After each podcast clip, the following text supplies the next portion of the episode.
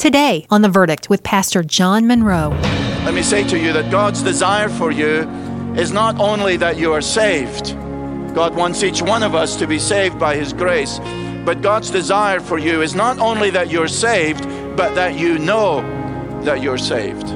And so we're going to consider, first of all, the basis of our salvation, and then secondly, the basis of assurance. Welcome to The Verdict, featuring the Bible teaching of Pastor John Munro, Senior Pastor of Calvary Church in Charlotte, North Carolina. Did you know that our salvation goes far beyond the forgiveness of sins? Many followers of Christ aren't aware of the generous inheritance we've been given when we trust in Jesus Christ. Today on The Verdict, we're learning about the many implications of salvation by grace. Now, here's Pastor John Munro. There can be no greater or higher or grander theme than the grace of God. Grace that is really amazing. In this series, we're answering the question why is grace so amazing? And over the last several broadcasts, we've been considering various aspects of this grace. It is important that we understand God's way of salvation. Today, we continue with seeking to answer the question Can I really be sure I'm saved? We will see that God's desire for you is not only that you are saved, but that you know you're saved. Last time we began thinking of the very basis of our salvation, which is the redemptive work of Jesus Christ. Now, listen, as we continue to think of the assurance of grace. Now, let me mention as we think of the assurance of salvation and the basis of salvation, let me now mention the basis of our assurance of salvation.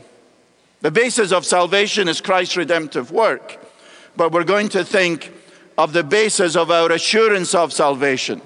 And we're going to think of three things one objective, two external, and three internal. And you say, You're totally confusing me. I know that, but I'm going to explain it to you. Give me a chance, right? First, the objective truth of the Word of God turn over a few pages towards the end of the Bible to 1 John. 1 John 5, verse 10. Whoever believes in the Son of God has the testimony in himself. Whoever does not believe God has made him a liar because he's not believed in the testimony that God has borne concerning his Son. And this is the testimony that God gave us eternal life, and this life is in his Son. Whoever has the Son has life. Whoever does not have the Son of God does not have life. Pretty clear, right? I write these things to you who believe in the name of the Son of God that you may know that you have eternal life. John is saying, Yes, I'm writing to you who believe, but I don't want you just to believe. I want you to know that you have eternal life. And that comes from the truth of the Word of God, believing the promises of God, taking God at His Word. The Word of God gives us the assurance of grace. Whoever has the Son has life. Whoever does not have the Son of God doesn't have life. And as we accept the truth and the promises of God, we have the assurance of faith, not based primarily on my feelings, which fluctuate, but on the objective truth of the Word of God. Do you really think when God says that God so loved the world that he gave his only begotten Son, that whoever believes in him should not perish but have everlasting life? And you have placed your faith in Christ alone, in God's grace and received eternal life, do you think God is going to go back on that promise? Of course not. It's unimaginable. The blood of Christ keeps me safe. The Word of God makes me sure. That's it. First, then, the objective truth of the Word of God. Secondly, the external evidence of a transformed life. I'm saying now that if you are truly saved, there is the now the external evidence of a transformed life. One verse, Second Corinthians. You're at First John. Go back a few pages. Keep going till you come to Second Corinthians, chapter five, verse 17. A well-known verse. If anyone is in Christ, he is a new creation. The old has passed away. Behold, the new has come. When we're saved by the grace of God, there is a supernatural change within us. We're born again, we're converted, we're indwelt and sealed by the Holy Spirit. We're adopted into the family of God. We're blessed with every spiritual gift in Christ. Now, I ask you, how could you go on living in the way that you used to live? When there has been such a radical, fundamental change by the grace of God in our life. And this radical supernatural change is evidenced externally. As people look at us, they say, You know, you're a bit different now.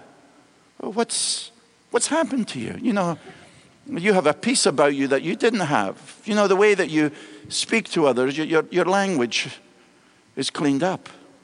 There is something going on. What, what, what is it? It is the supernatural work of God, first in our hearts, but making an impact externally in the way that we lived. You see, although we are not saved by good works, we are saved for good works. Ephesians 2, verses 8, 9, and 10. For by grace are you saved through faith, and that not of yourself.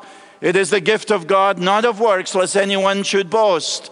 But verse 10 For we are his workmanship, created in Christ Jesus for good works, which God prepared beforehand that we should walk in them. That is, while good works are not the condition of our salvation, absolutely not, they are the consequence of our salvation.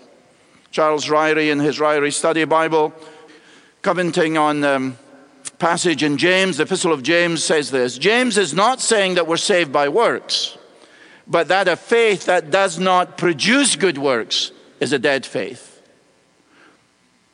A fruit tree that is alive, what does it do? It produces fruit. If there's no fruit, the tree is dead.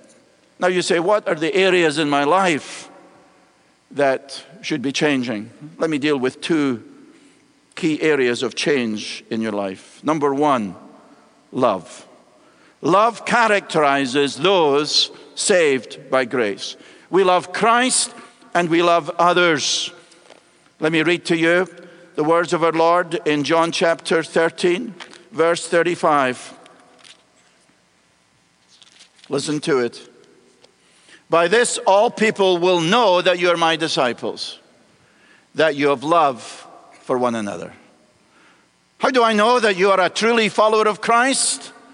Because you love others, says Jesus. Go back to 1 John, 1 John chapter 3, First John is the epistle which is very convicting because John keeps saying, You say this, but you act in that way. If you really say you love God, there should be a difference in how you live. First John 3, verse 14. We know that we've passed out of death into life. How do I know that I'm saved? By God's grace. Because we love the brothers love. Chapter 4, verse 7 of 1 John. Beloved, let us love one another, for love is from God. And whoever loves has been born of God and knows God. The individual who is truly born again loves others. Jesus says that is the main characteristic of my disciples, not what you say. I mean, who's impressed by what you say? Words are cheap. In this election, as we hear all of the rhetoric, we wonder, but what do they really mean? Words are cheap.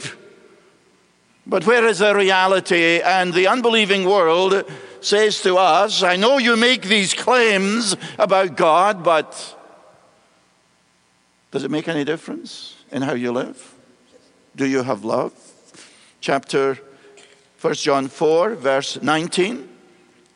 We love because he first loved us. If anyone says, I love God, anyone say you love God here? Of course you do. But if anyone says, I love God and hates his brother, he is a liar. For he who does not love his brother whom he has seen cannot love God whom he has not seen. And this commandment we have from him whoever loves God must love his brother. When you love someone, you want to please them, don't you?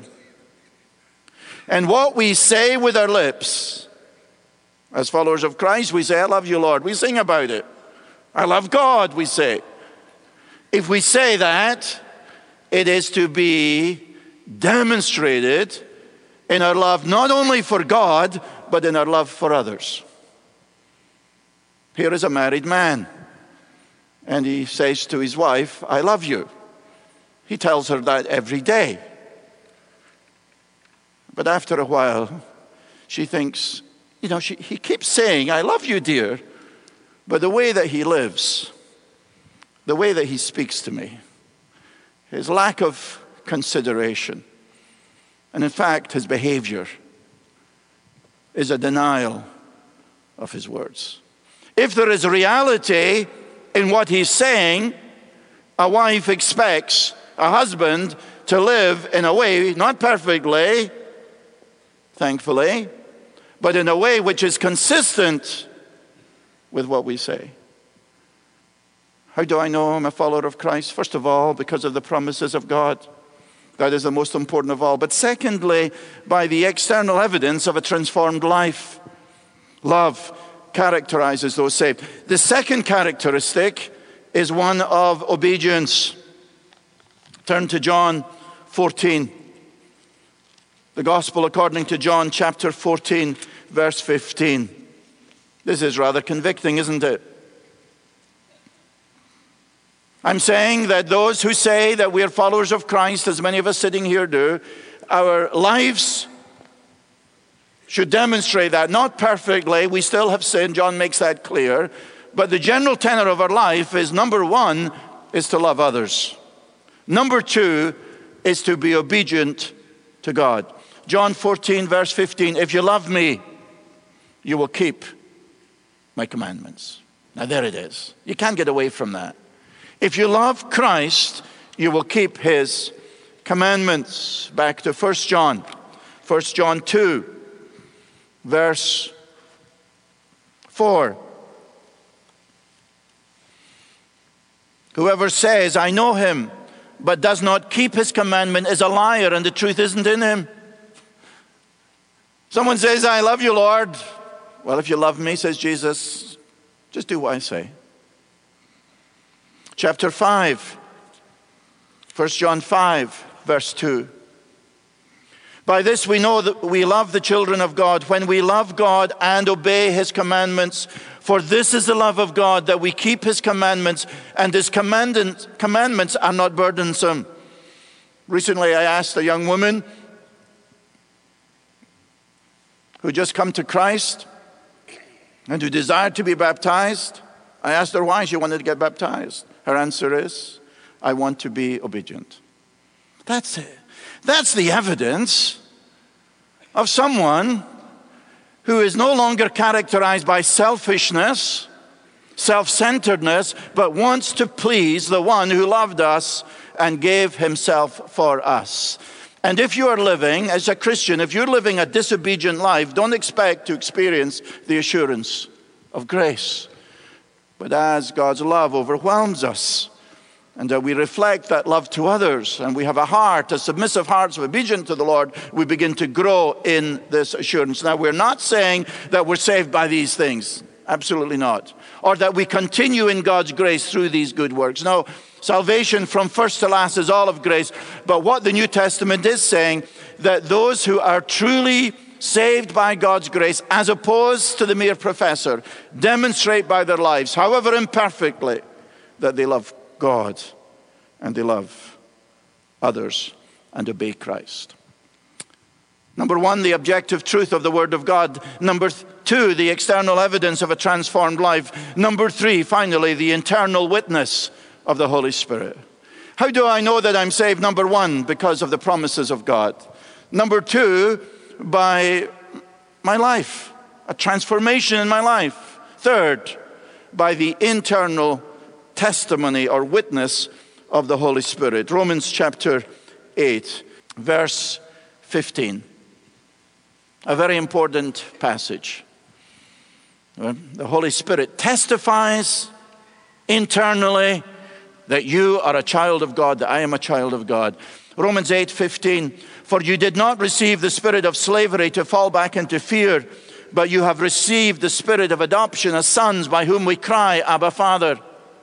Notice verse 16. The Spirit Himself, that's God the Holy Spirit, bears witness with or to our spirit that we are children of God. Not wonderful. This Holy Spirit who convicts me of my sin, who indwells me and seals me, now as a child of God, internally, gives me the assurance that I belong to God, that I belong to the family of God, particularly in the context in times of suffering. He bears witness to our spirit that we are children of God.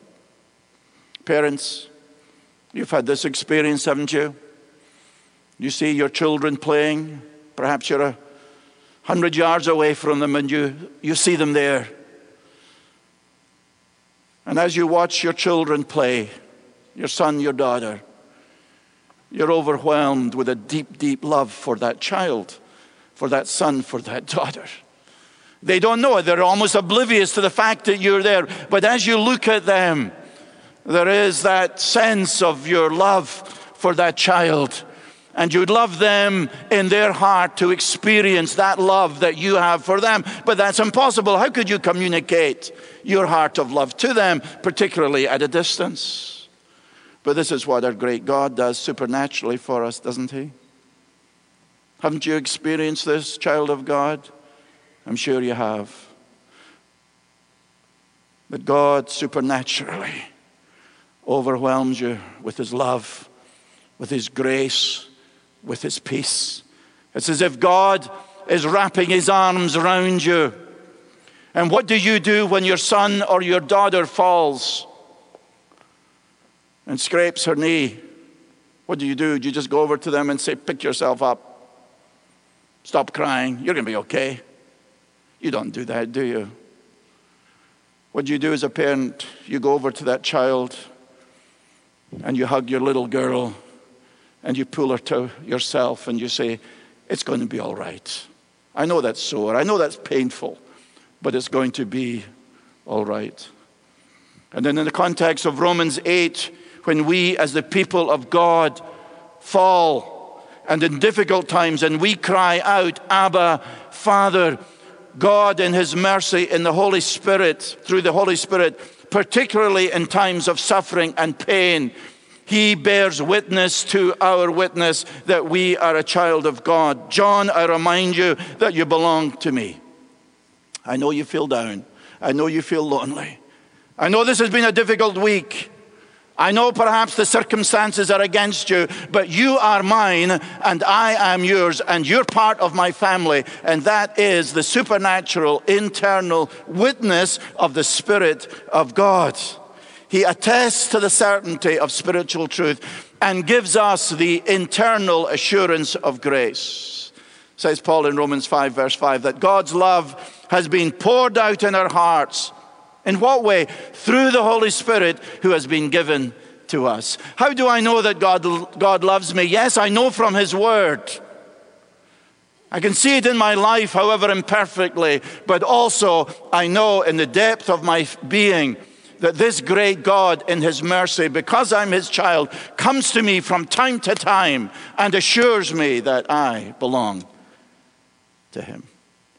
And in the midst of trials and sufferings and testing, the Holy Spirit graciously ministers to us. Look at verse 26 of Romans 8. Likewise, the Spirit helps us in our weakness, for we do not know what to pray for as we ought, but the Spirit Himself intercedes for us with groanings too deep for words. And He who searches hearts knows what is the mind of the Spirit, because the Spirit intercedes for the saints according to the will of God. That is, that the Holy Spirit helps me in my prayer life. You ever been in the circumstance, child of God, that you've been so overwhelmed by a disappointment, by grief, by sorrow, by loneliness, by despair, that when you've tried to pray, you couldn't even pray? You couldn't articulate the words. All you can do, as it were, is groan in the presence of God. And this is what Paul is talking about. He's not talking about speaking in tongues here, far from it. He's saying, in that circumstance, the child of God knows that the Holy Spirit is interceding for us to the Father. When I was a little boy going to my grandparents every summer in the north, east of Scotland, they got the daily paper, not on the Sunday, of course, but every other day. And the paper was delivered. And it was done, delivered in a much more personal way than my paper is delivered. Some guy just throws it at the end of, the, at the end of my path, and I've got to go and get it. Not in the village where my grandparents lived. Uh, there was a, a man who came right to the house. In fact, in those days, they didn't lock the doors. And so he'd just walk right into the house and hand my grandparents the daily paper. And he was called Paper John. That was his job. And my grandmother knew him all of his life. Born in that village, grew up in the village. And uh, Paper John had Down syndrome. But he faithfully discharged his responsibilities of going to the homes with the daily paper. I found it impossible to understand Paper John. As he came, he would speak to my grandmother with kind of groans, with very inarticulate speech. But my grandmother, who had known Paper John all of her life and loved him dearly, she would interpret to the rest of us. And isn't this marvelous that we have a God and you have a God who indwells us? And when we are unable to speak to God ourselves, we have the internal witness of the Holy Spirit who intercedes for us and in this way gives me the assurance that I am loved with an everlasting love. This is the internal assurance of grace.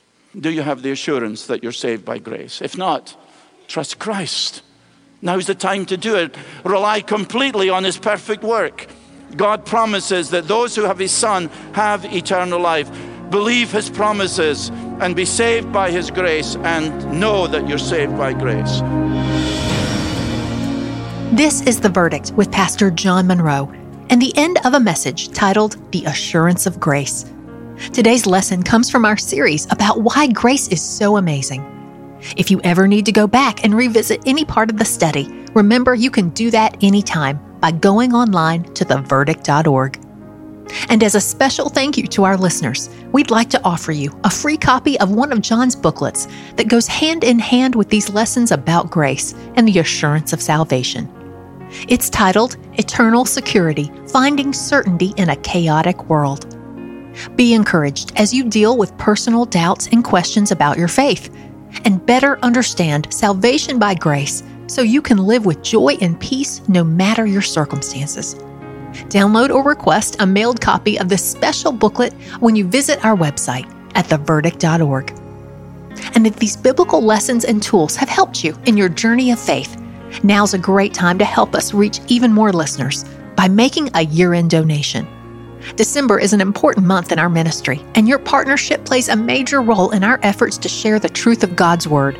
You can easily give whatever amount you feel led to by visiting theverdict.org or give us a call at 833 551 2231. And before we get to John's closing remarks, let me remind you that all of these daily messages are available 24 7 through our podcast.